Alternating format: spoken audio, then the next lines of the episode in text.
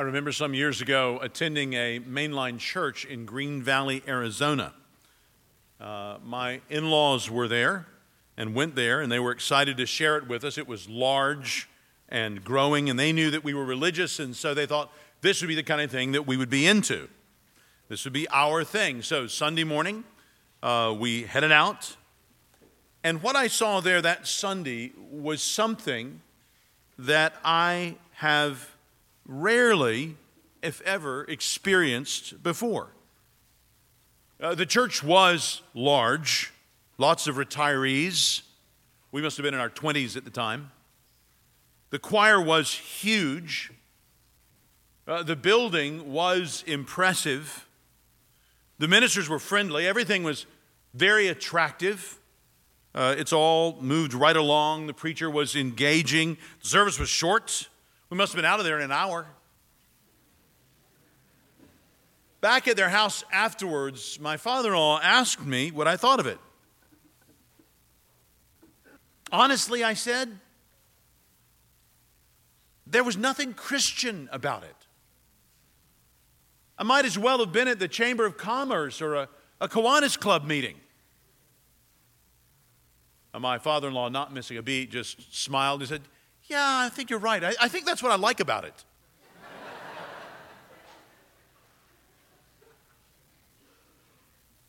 it's a funny thing. You, you, can, you can remove Gautama Buddha from Buddhism and still have the philosophy and religion of Buddhism.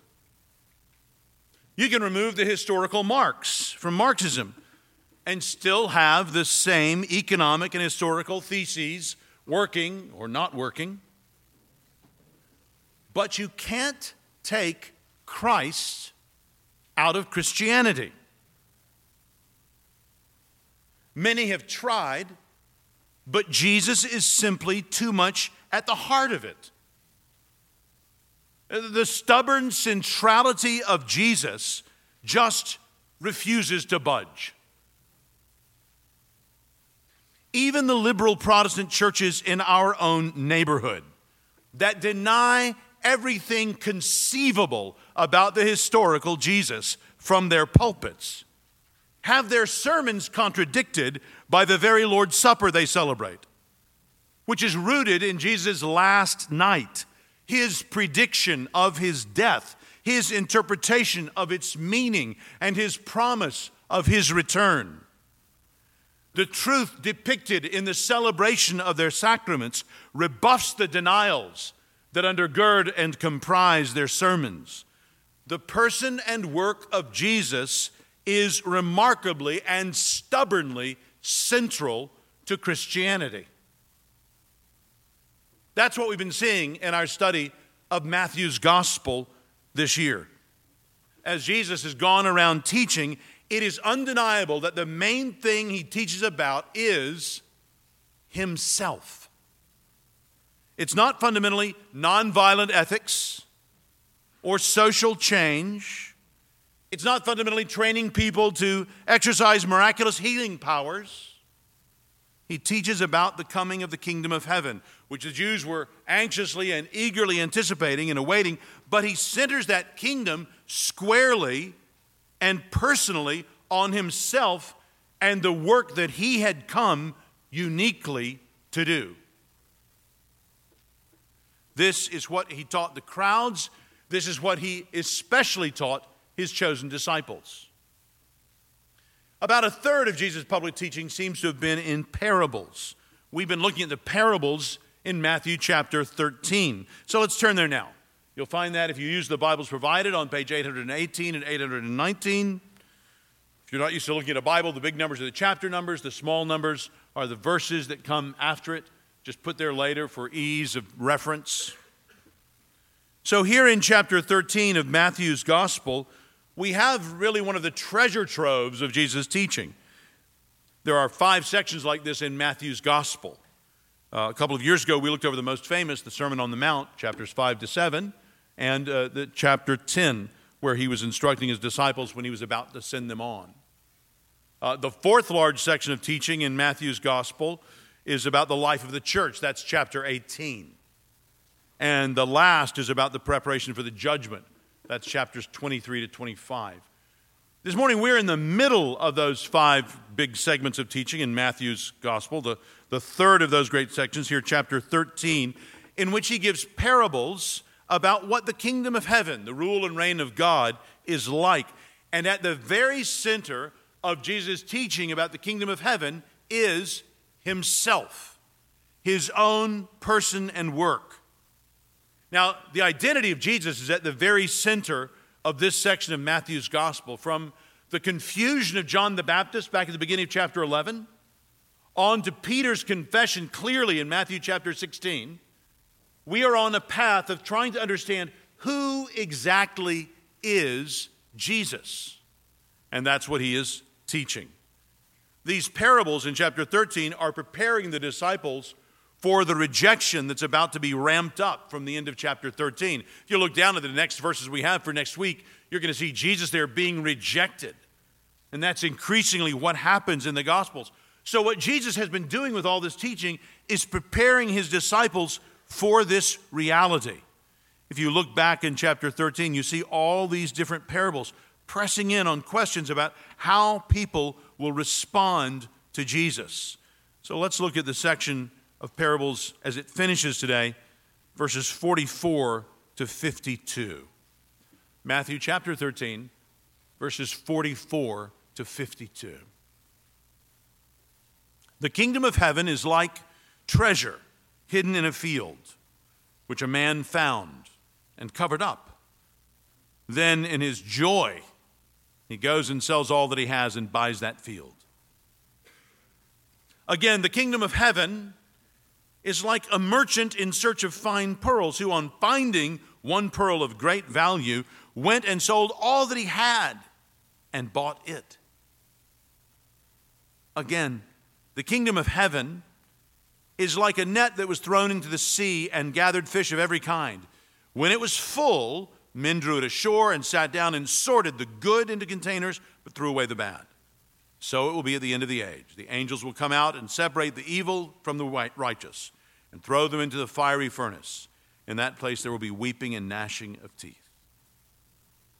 Have you understood all these things? They said to him, Yes.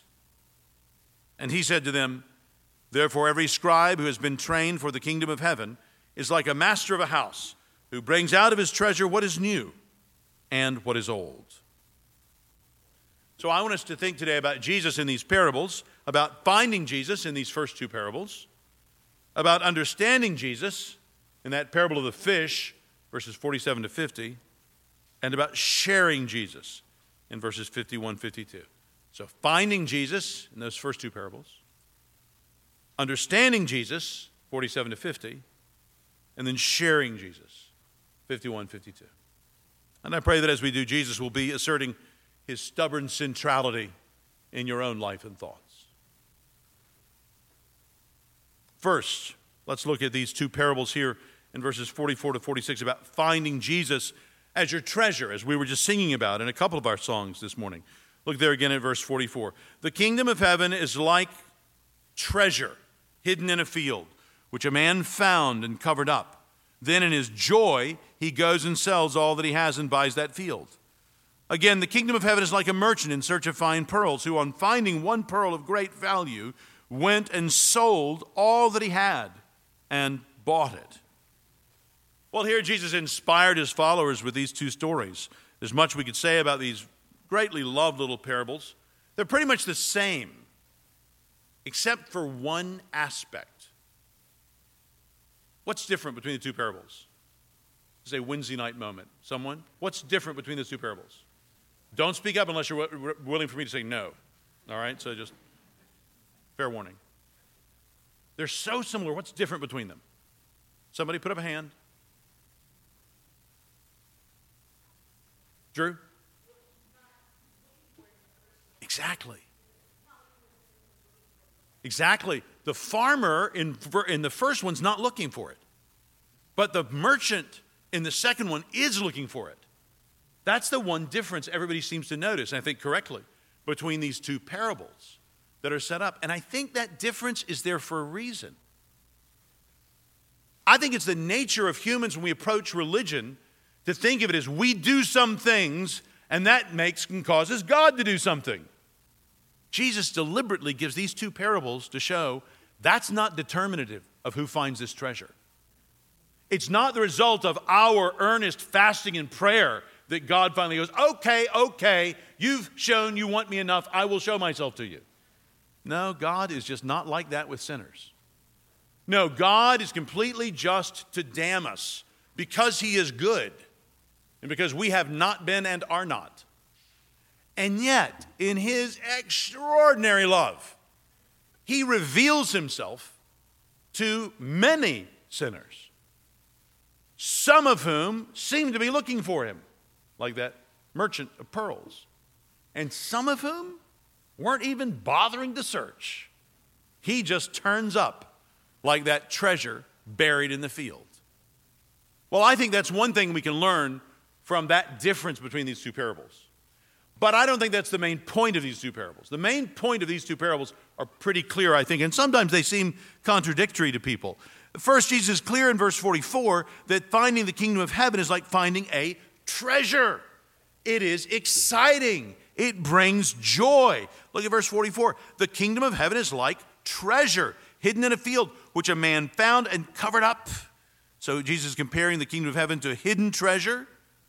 That seems a little bit like two parables earlier in the chapter the mustard seed and the leaven, because it's something small that becomes something great. Well, just looking at the ground doesn't seem like anything great. Ah, but there could be treasure hidden in that ground. It's a little bit like that. So, this parable is part of this trail leading toward Peter's confession of Jesus as the Christ, the Son of the living God, in Matthew 16, verse 15, where Peter, Peter becomes a model for all of us finding the kingdom of heaven. So, this farmer in Jesus' story may simply have been going through a normal day at work, being hired to plow someone's field, but this day turned out to be the best day this farmer had ever had. He was just faithfully doing his work, he was plowing, and oh, what's that in the ground? Look at that. It's a treasure worth so much. I'm going to sell everything I have and get this land so I can get this treasure legitimately and then I'm going to be richer than I've ever been in my life. He was happy about it. You can tell then in his joy, it says in verse 44, he goes and sells all that he has and buys that field. Before we get to his going and selling all that he has and buying that field, let's just stop and appreciate the joy for a moment. This man was rejoicing over this treasure. Now, if you're visiting with us today, I don't know if you can tell we're joyful by the way we sing. I don't know what we look like to you. Uh, from the church you come from, we may sound like we're having a funeral here, you know? Or you may have thought, I've never heard a happier group of people in my life. Well, whatever you're coming from, I'm letting you know that we are happy in the Lord. We, we rejoice in what He has done for us. Knowing God in Christ is wonderful. We Christians are part of a religion fundamentally not of sadness, but of joy. Not fundamentally a religion of resignation, but of rejoicing. Not of loss, but gain. That's why we end up talking about Jesus so much, even when we're not in church. Some of you may work with some Christians and may be surprised how much we talk about Jesus. But, friend, if you just won the lottery, I'm guessing you would talk about it to some other people at work. It would be something that is filling you up with joy because of what you value. Well, that's how we Christians feel about Jesus. Even though some of us have been Christians for decades, we still find ourselves wanting to talk to other people about what it is that the Lord has done for us. So, my Christian brothers and sisters, if God has provided children for you to love and care for, pray that they can see your joy in Christ. They're going to see a lot of other things. There's just no way they can't. They're even going to be, at some points, be the subject of, of or the object of your sin. But pray that in the midst of it all, they can see a sincere joy that you have in knowing the Lord, that you can leave that testimony with them. Some of this joy we see in verse 44. How do you have that joy? Well, some people seem to have more than others just naturally, chemically. If so, I hope you don't feel extra holy. You know, you're just blessed by the Lord, praise God. Others struggle more with this joy read Scripture. Give yourself time to meditate on the truths of it. Let it sink in. Pray and wait on the Lord. If you want some, some help in thinking about that further, I think John Piper's book, When I Don't Desire God, is one of his better books. John Piper, When I Don't Desire God. Get a copy of that and read through it slowly. And just join us week by week as we gather every Lord's Day to build our joy together through singing and praying, through fellowship and hearing and understanding the Word. I always find understanding the Word better builds my joy. I see more what's going on, I understand more of what's going on. And by observing baptisms, hearing testimonies like we're going to a little bit later today, and taking the Lord's Supper together. Well, that's the joy. The other emphasis, which is in both of these little parables, is on that little phrase in verse 44 he goes and sells all he has. Joy is part of following Christ, but so is the cost right now. He says in verse 44, sells all that he has. And you see that again in verse 46 with the pearl merchant.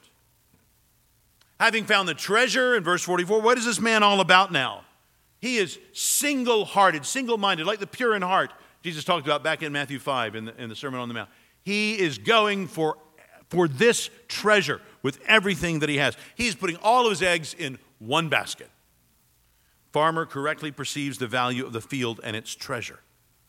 The pain of what that farmer loses is exceeded by the joy of what he gains. It is his joy that powers his sacrifice, isn't it? It's like in 1922 in Zambia when an antelope hunter accidentally stumbled upon what was to become one of the largest copper mines in the world. He was just shooting wild game.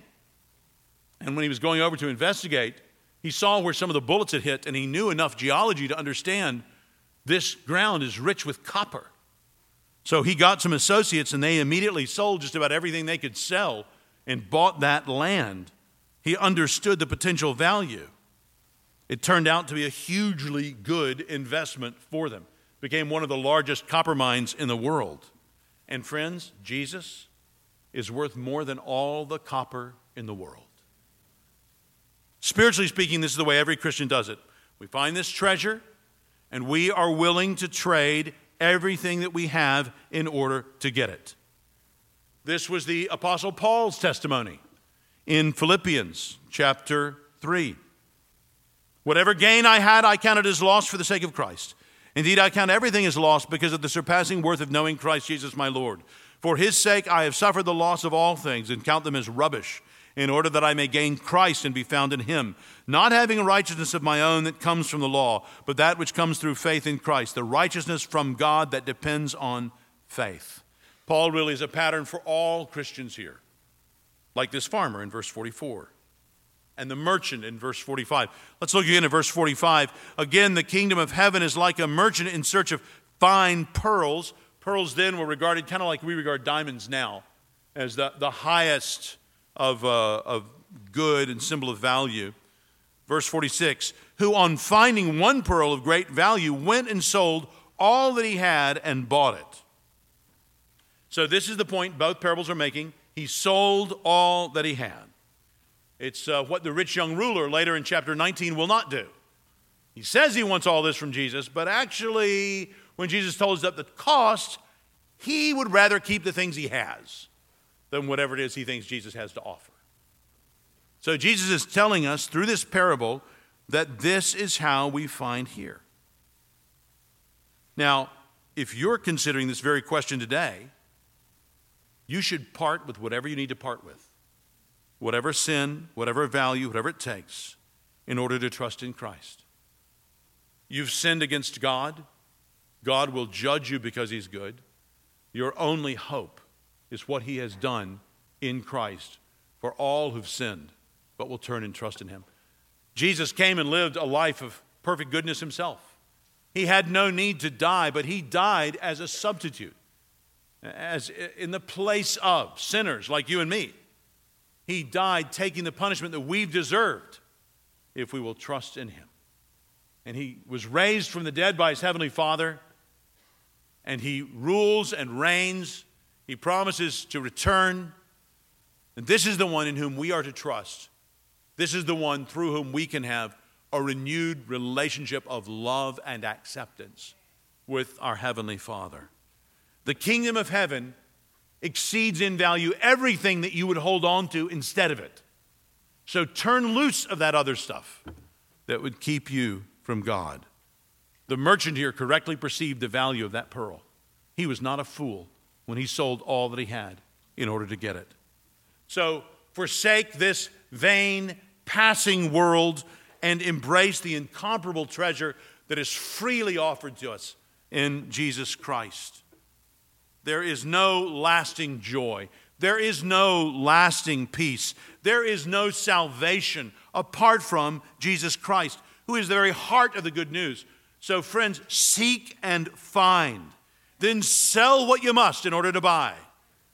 I love that passage in Hebrews 10:34 where we read, For you had compassion on those in prison, and you joyfully accepted the plundering of your property, since you knew that you yourselves had a better possession and an abiding one.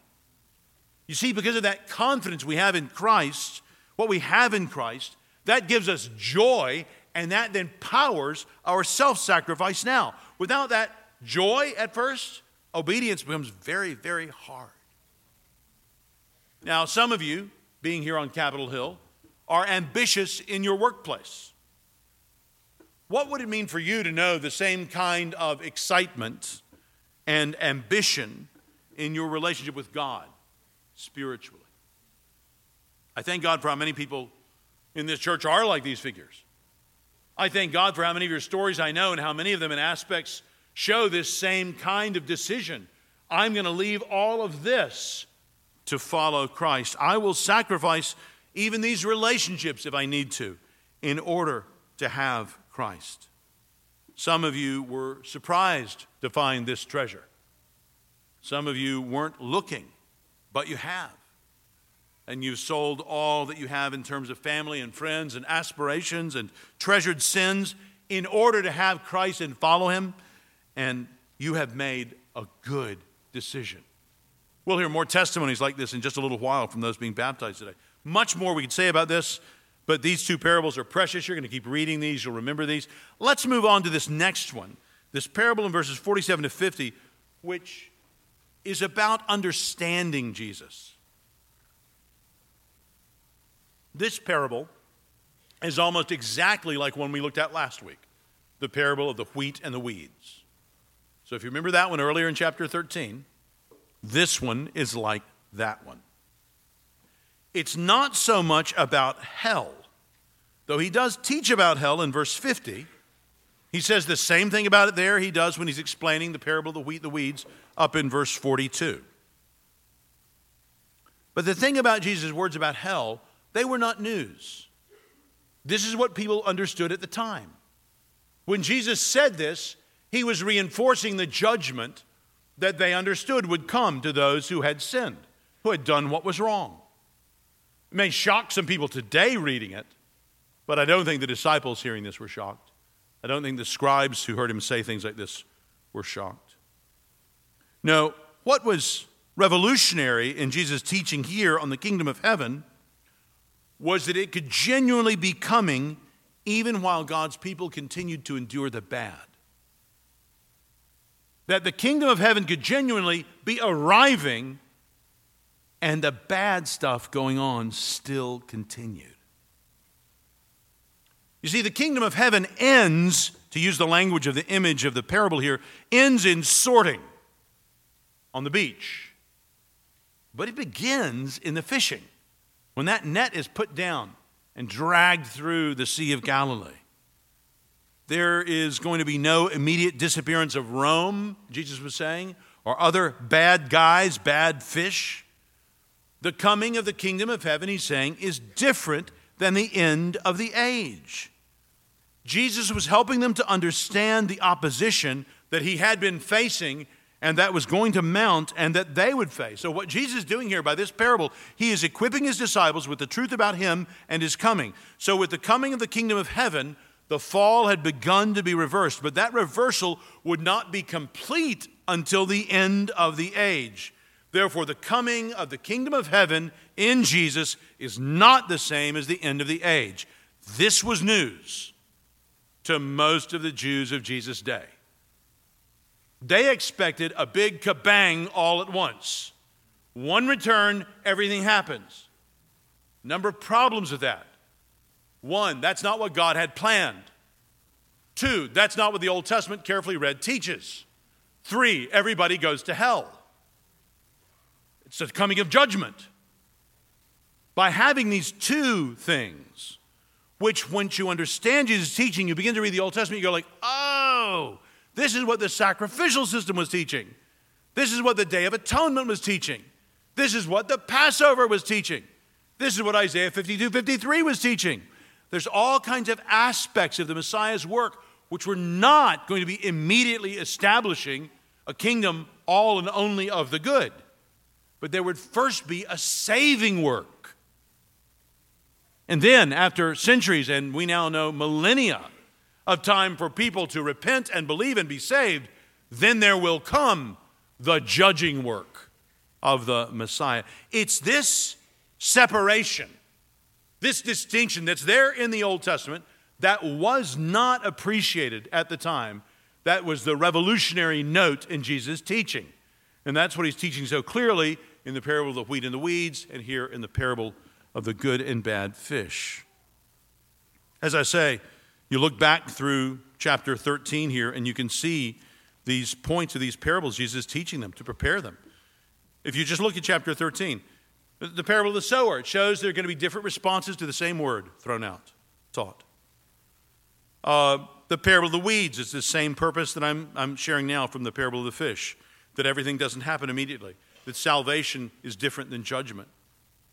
Uh, the mustard seed and the leaven, well, that shows them that the kingdom of heaven can appear very, very small, but it can end up being great. Well, they all knew it could be great, but the surprising thing is it could ever appear small.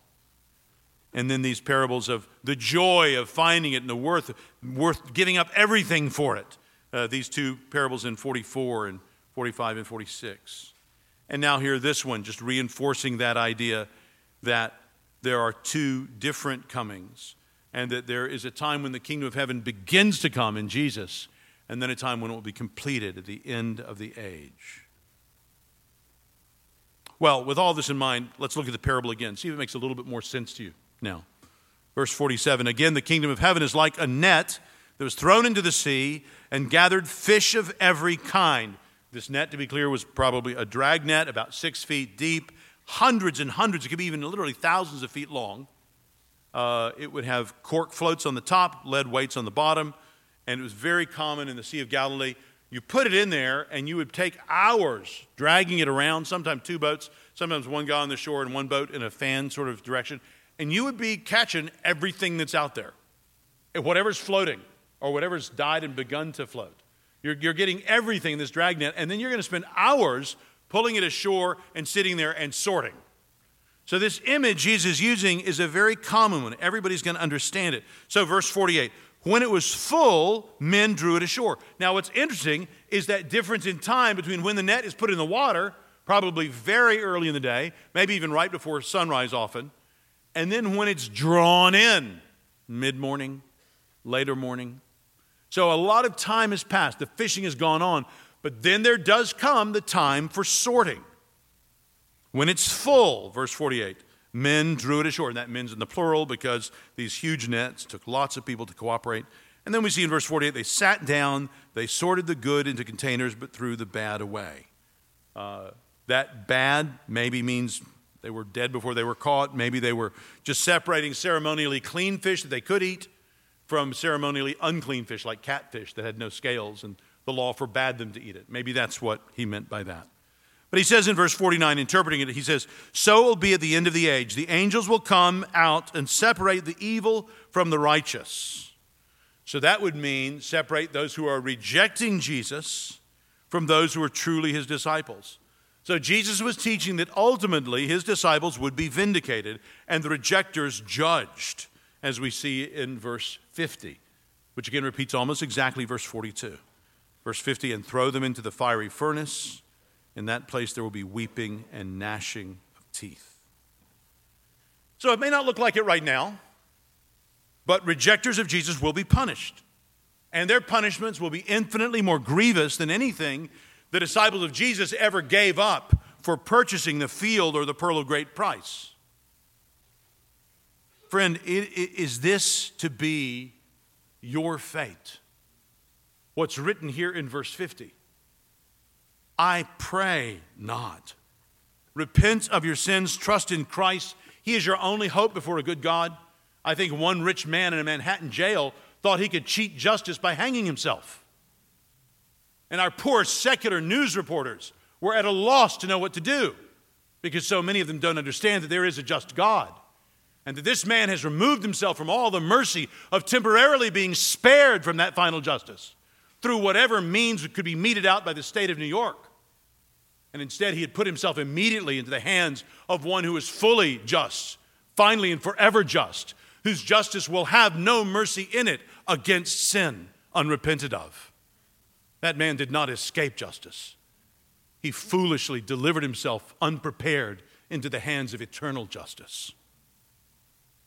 What is it our church's statement of faith says, summarizing the Bible's teaching? The last couple of articles. We believe that there is a radical and essential difference between the righteous and the wicked. That such only as through faith are justified in the name of the Lord Jesus and sanctified by the Spirit of our God are truly righteous in his esteem, while all such as continue in impenitence, that is, they don't repent, and unbelief, are in his sight wicked and under the curse. And this distinction holds among men both in and after death. We believe that the end of the world is approaching, that at that last day Christ will descend from heaven and raise the dead from the grave to final retribution, that a solemn separation will then take place, that the wicked will be adjudged to endless punishment and the righteous to endless joy, and that this judgment will fix forever the final state of men in heaven or hell on principles of righteousness. Now, something that was assumed and implied in what Jesus was teaching here in these parables. Was it this final day sorting out, which would come finally when Christ returns, today's not the day for final sorting out unless it is for you personally because you die, or if he does return today. Today is a time when the kingdom is continuing to, to grow as people hear and some respond in repentance and faith. In this time, that final sorting out is beginning to appear as people divide over Jesus. You're beginning to get dress rehearsals of that final division of the last day as people respond to Jesus. Those who are rejecting or hardening themselves are preparing themselves to be judged, and those who are repenting and turning are preparing themselves to see this treasure for the joy that it is and preparing to participate in an entirely different eternal experience. That was beginning to happen even in Jesus' day as he taught, as people responded differently. That's difference in response to Jesus continues on. Christians, you know how difficult it can be to bring up religion at the office, maybe sometimes with members of your family. For so many, this ultimate division over who Jesus in is begins to appear even in this life. Now, a great, huge, juicy asterisk to this is people who are sometimes opposed can end up being very, very in favor of Jesus. So many of us here in this room came to know Christ as children. That's a wonderful testimony. It's a testimony every parent wants for every child. But the other truth is that many of us here in this room did not come to know Jesus until after a period of very self conscious rebellion. I, for one, was an agnostic. I, with my words, many times in front of other people, denied God and Jesus and everything. And I'm sure I'm not the only one in this room because I know a lot of your testimonies. So just because we're beginning to see previews of what that final judgment will be, never decide about any individual you know what the final fate is because as long as they are breathing there is chance for a wonderful story of grace and you can be a part of that wonderful story of grace as you love them Pray for them. Continue to be a good member of their family to them, or employer, or friend. Love them. Pray that they'll see the joy that you have in Christ and invite them into it. And pray that they will come. That's what we want to see. Some have wondered if this parable is really a forewarning to Jesus' disciples about nominal Christianity, about there being bad fish in the church. I don't think that's what this parable is fundamentally about. That's an implication, it's, certainly true. Uh, but the, the kingdom of God was not just about the church, the kingdom of God is about the whole world. And so these bad fish are not just like hypocrites in the Baptist church, they're like evil atheists who do bad things and hypocritical Christians who do bad things. It's like, it's like the whole world is what's in view in these fish, these very many fish of every kind that Jesus talks about here. So, as a church, we're a community that meets here today in confidence of the perfect justice that is coming. Our joy isn't dimmed by the thought of the guilty finally escaping God's notice or his punishment. No righteous person will be left unvindicated. No guilty person will be left unpunished. There will be no moral indecision on the last day. In this parable, and the one earlier in the chapter of the wheat and the weeds, there are only two categories of person the repentant and the unrepentant. And friends, what God really thinks about sexual immorality can be debated from culture to culture. It can be debated on Twitter. It can be debated ad infinitum in the press of this country or that. But one day, the last day, will reveal it as clearly as God's own word. Jesus gave us this parable to help us understand Jesus, to understand what he was doing and would do. The last couple of verses in this block of teaching are really encouraging the disciples in sharing Jesus. And not just Jesus, but all that he was teaching them. And along with that, the Old Testament scriptures too. Jesus was instructing the disciples that they were to instruct others.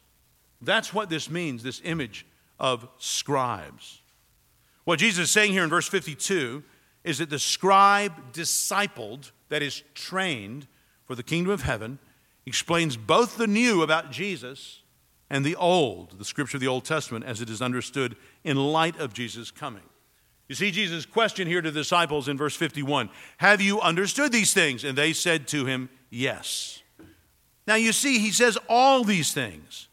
He's really summarizing here his concern throughout the entire chapter, and Jesus is pressing this question on them about all seven of the parables which preceded this question. And understanding is what he wants to know if they have. Do you understand? That's central to this chapter. You look, look back up at uh, verse 11. They're asking about parables, and he says to them, To you it has been given to know the secrets of the kingdom of heaven. He explains the parables to them. That understanding is what he's working for. That understanding is a gift. Then, over in verse 19, you see as he explains the parable of the sower, verse 19, when anyone hears the word of the kingdom and does not understand it, the evil one comes and snatches away what has been sown in his heart. This is what was sown along the path. And then you contrast that with verse 23. As for what was sown on good soil, this is the one who hears the word and understands it. He indeed bears fruit and yields in one case a hundredfold, in another 60, and another 30. Okay, so, what does this mean? It means when I preach a sermon and you don't understand what I'm saying, you can judge me all you want for my fancy doctoral vocabulary. But, friends, it is in your interest to try to understand, right? That's for you to do. I'll do my best to prepare, but the, all the work for the sermon is not just on the part of the preacher. You, the hearer, also have work to do.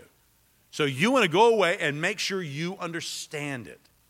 Talk to your family that were here about it. Talk to your friends. Make sure you're getting the main point. You're understanding what it means. You're understanding what it means in your own life as well. Friends, there is no religion on the planet that I know of that is more concerned about understanding than Christianity. Yes, the emotions and experiences are involved, necessarily so.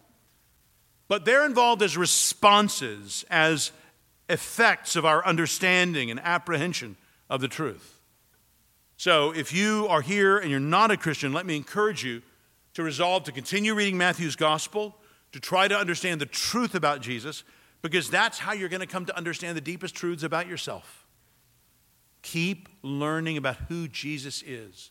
The more you understand that, the more you will understand whom God has made you to be. So, this is a great question for the disciples then, and it's a great question for us now. We may be like these disciples here who were understanding what they were being taught. But you know, we could think we're understanding and really not be. We could be self deceived. And we, we also we could simply be confused. We could have it mixed up ideas. And that's where a local church becomes so helpful to us. Where we get to know each other and we let them really get to know us and what we're thinking, what we're understanding, and then we can talk about things and we can explain things to each other and we can see things that, oh, maybe I wasn't understanding so well, but what she said really helped there. Okay, that makes more sense. Okay, I can see what that's, what that's like. So let's look again at verse 52. He said to them, Therefore, every scribe who has been trained for the kingdom of heaven, therefore, that is, if they understood, which they say they did, then they were ready to share with others the truths about Jesus. So, therefore, since you say you understand, and he's not suggesting they don't understand, therefore, they could be scribes. Now, a scribe was normally understood as one who was considered a scholar of the Old Testament law and writings and prophets. Uh, the classic picture of this is Ezra, as he presents himself in Ezra 7:10. For Ezra had set his heart to study the law of the Lord and to do it and to teach his statutes and rules in Israel. That's a, an Old Testament scribe. That'd be the scribes of Jesus' day. But what Jesus is saying now is that those discipled for the kingdom of heaven must themselves be teachers, scribes, familiar with God's word and with its meaning and application. So, such disciples literally teach the truth about the kingdom of heaven. This is what they have been taught, so this is what they teach. They have been trained, or literally here, discipled for the kingdom of heaven. And to finish verse 52, Jesus says that such a one, discipled for the kingdom of heaven, is like a master of a house who brings out of his treasure what is new and what is old. So, this is not merely an exhortation to continue in spiritual progress. The old is everything you've already learned, the new are the lessons still in front of you. Very subjective. I don't think Jesus meant that. I don't think anybody listening to him that day understood him to mean that. When he said, new, people understood he meant the teachings about the kingdom of heaven that they had just been hearing these parables about, including himself and his role in it. And old would be the scriptures, the things they had learned in the scriptures. Jesus is here specifically intending his disciples to understand the secrets that were new to them, the secrets of the old that were revealed in the new. So, this is really an eighth parable in this chapter, and it functions as a guide of how to use the understanding the disciples have been given of the other seven parables. So, brothers and sisters, notice that this treasure is not merely the new. Some Christians, they're just only about the New Testament.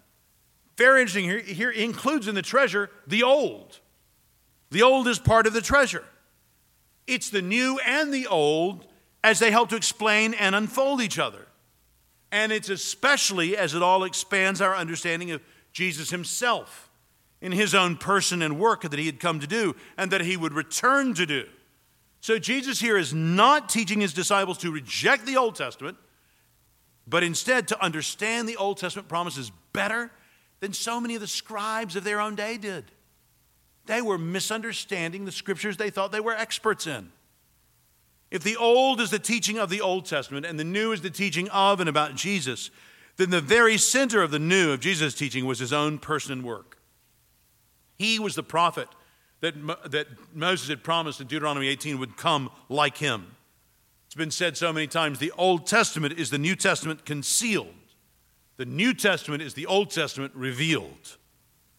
If we would be understanding and teaching God's word to others, we must understand how Jesus has taught and the revelation he brings and gives, the New Testament, how it relates to the already received revelation of the Old Testament. And what we find is that the new gives us the keys to better understand the old. And that's why Jesus uses the image here in this final parable about parable teachers like himself, that they are like a master of a house. That is, they have everything at their disposal. They can bring out treasures new, they can bring out treasures old. There's a role and a place for all of them. All of them are to the benefit of the guests that are being generously provided for. Jesus was modeling this very thing that he was describing. Matthew, here in the gospel, was recounting the same thing. Do you doubt that the Old Testament is relevant for today? I just went last night to one of my favorite books in my library, The Atonement by Leon Morris. 1983, he was a New Zealand uh, New Testament scholar in the second half of the 20th century. Great book. What's on the atonement? That is the sacrifice of Christ. So surely you're thinking a book on the atonement, that's going to be all about the New Testament books of like Romans and Hebrews. But friend, you open up that book and you look at it, and what you find is at least half of the book is about the Old Testament. Morris spends the book explaining the way that God had prepared his people to specially understand what Jesus would do by teaching them about the significance of the covenant, by instituting sacrifices substituting for sinners, by establishing the Day of Atonement in Israel, and the Passover with the teachings and practices surrounding that. Friends, to unhitch the cross from Isaiah 52 and 53 is to blind yourself to the meaning of the cross. If you ever hear anybody telling you to unhitch the New Testament from the Old, flee, flee, flee. It's an early church heresy. It's been repeated many times by well meaning people in the last 2,000 years. It shows a profound lack of scripture reading and scripture understanding. Because the more you understand the Old Testament, the more you will be stunned how much it points to the New Testament. And the more you understand the New Testament, the more you will come back to understanding, oh, this in the Old Testament, and this in the Old Testament, and this in the Old Testament. From great themes like sacrifice and substitution to the most minute things. What did God want to do with Jonah? Bring a great Gentile nation to itself. What did Jonah not want to do? Bring a great Gentile nation to itself. Where did God take take Jonah? Well, he called him to go to Nineveh. But where did Jonah go? To Joppa. And what did he do? Hop in a boat to avoid God? Really? And so Peter, whose name was Simon, remember, so that's going to be Shimon. He's named after the Maccabees. His whole family are revolutionaries, probably. Where does God take Peter, this revolutionary disciple of Jesus? To Joppa in Acts chapter 10. And what does he do there? Gives him a vision about going to a Roman oppressor captain, Cornelius, going into his house and telling him the gospel. What will God do? He will accomplish his purpose over the ages. Joppa of Jonah is Joppa of Peter. He is not going to be thwarted in his international purposes. Friends, the, that's a little detail. There are thousands of things like that in the Old and New Testaments. The more you know your Old and New Testaments, the more you're going to see riches unbelievable. So, friends, this is why Christians have always thought it was important to have an educated ministry for the churches. Different churches have expressed this in different ways, but when Christians look for elders, especially for those who are going to be the main people set aside for teaching and preaching God's word, they look for elders who are educated in studies that will help them understand the Bible and preach it and teach it to you. That's what we give our lives to do. You are paying me to sit around and read my Bible and give speeches like this to you. This is pretty much what we're doing. And this is what's been happening for 2,000 years since Jesus gave the Great Commission. This is how Christianity has become the largest religion in the world. Not because of some centralized authority in Rome, but because a little group of Christians sets aside some of their money, pays somebody who they think could teach well, gets them to study the Bible, then teach them every week. They grow and the continues to prosper and they raise up more pastors and then what happens? It just keeps going. Thank you, church, for how generous you are in supporting folks going to seminary to be pastors, in supporting our internship program, we intend to be a real pain in Satan's side. We, we hope we're small enough he won't notice as much, but we would like to punch above our weight when it comes to giving him problems. And we can only do that because you guys are ridiculously generous in giving lots of money that basically doesn't serve this church immediately, but serves lots of other churches by trying to do exactly this to train them to be masters of the house, people who can handle the word well. But of course, even the best trained scribes are not our hope. We've seen how so called worship leaders and friends and authors and pastors can go astray. It's true that one of the very disciples here that Jesus was teaching, who said, Yes, I understand, would end up deserting Jesus and betraying him. But, friends, no lasting faith is ever built on Christ's servants, it's built on Christ. Christ is the one in whom we trust, He is the one that will never fail us. So let's pray for each other to be good scribes and that handle God's word well, the Old and the New Testament. Let's pray for our pastors. Uh, let's pray for the husbands and fathers. Uh, let's pray for the mothers. Let's pray especially for single parents as they lead their families, that God will supply for them and give them all the wisdom they need given to them. Let's pray that we will all be scribes who are sharing Jesus with those we can. Friends, when you find this treasure, the kingdom of heaven, it's worth all that you have. Everything. And what this means is that the true religion that Jesus taught is worth your whole life. It's not some week, weekend on vacation, it's not something you do with only 5 or 10 or, or 20% of your time or money. In fact, for the ones who truly follow Him, it's what determines what you do with all of your time, uh, with all of your money. Other religions, they're much nicer in that sense. So if you're here shopping around for religions today, Christianity should be your last stop. Other religions will sell themselves to you far more cheaply. They only want you to do certain things. They want you to wear certain things or not wear certain things. They want you to do certain things or not do certain things. Believe this doctrine, adopt this practice. They just want part of you. And even that is too high a price to pay. Because as Jesus says here, when you find the real treasure, the pearl of great price, the kingdom of heaven, it will be worth all that you have. And it seems from these stories that that's the only way you gain such a pearl. You gain such a treasure by valuing it above all else because Jesus calls for total devotion. David Wang came to understand Jesus, Jesus' centrality and his worthiness, and to savingly believe in him at age 20, back in 1913, in Shandong province, between Beijing and Shanghai in the east of China. He got married, and after some years of formal education, because he wanted to go into the pastorate, he became a pastor of a new church meeting in Qingdao, a busy industrial city on the coast of the Yellow Sea in Shandong province.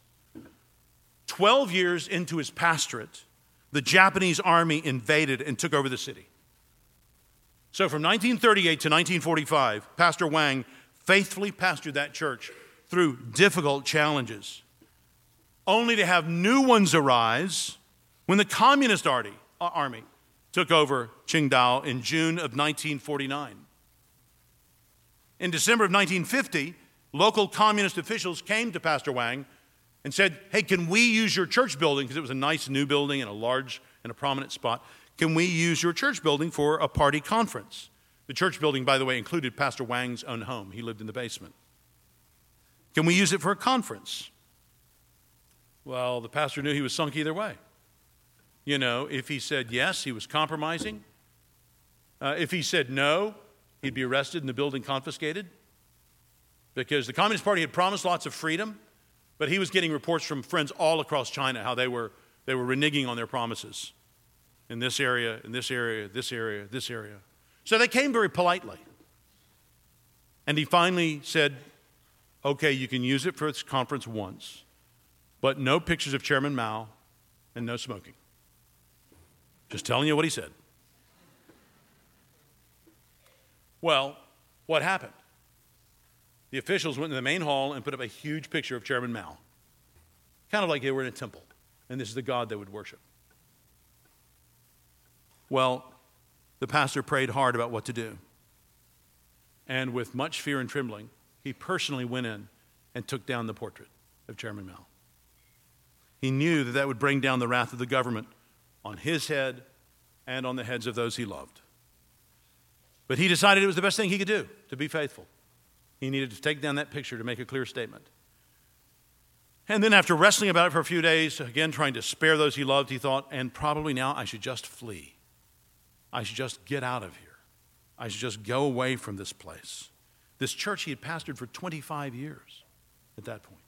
His family, his wife, his sister, four, four kids. So one night in January of 1951, Pastor Wang fled south. Then his eldest son, Michael, was accused in his stead. So Michael had to go through the same reasoning, and Michael fled. The pastor and the son both headed south to Canton. And after many trials, late in January 1951, Pastor David and his son Michael made it into Hong Kong, then a British colony. He was crushed thinking of his family back in Qingdao and of the congregation he had served there for 25 years, now facing, facing scrutiny and persecution, in part because of him and what he had done. After three and a half years of separation from his dear wife, his wife was allowed to join him in Hong Kong. Within a few more years, all four of his children were able to join him in exile in Hong Kong. And for the rest of their lives, they were able to serve the Lord Jesus among the many fellow Chinese exiles, first in Hong Kong and then in Great Britain and elsewhere. The pastor's wife died in 1974, and he followed her to glory from London in 1983. Friends, each member of the Wang family faced countless trials to continue to be faithful to the Lord in their lives, the call to sell all in order to obtain the kingdom included danger and uncertainty and separation from beloved family and church. What has the call to follow Jesus meant in your own life? I pray that God will give each of us the certainty that He gave to this brave family and to the Apostle Paul. For I am sure that neither death nor life, nor angels nor rulers, nor things present nor things to come, nor powers, nor height nor depth, nor anything else in all creation will be able to separate us from the love of God in Christ Jesus our Lord. Let's pray.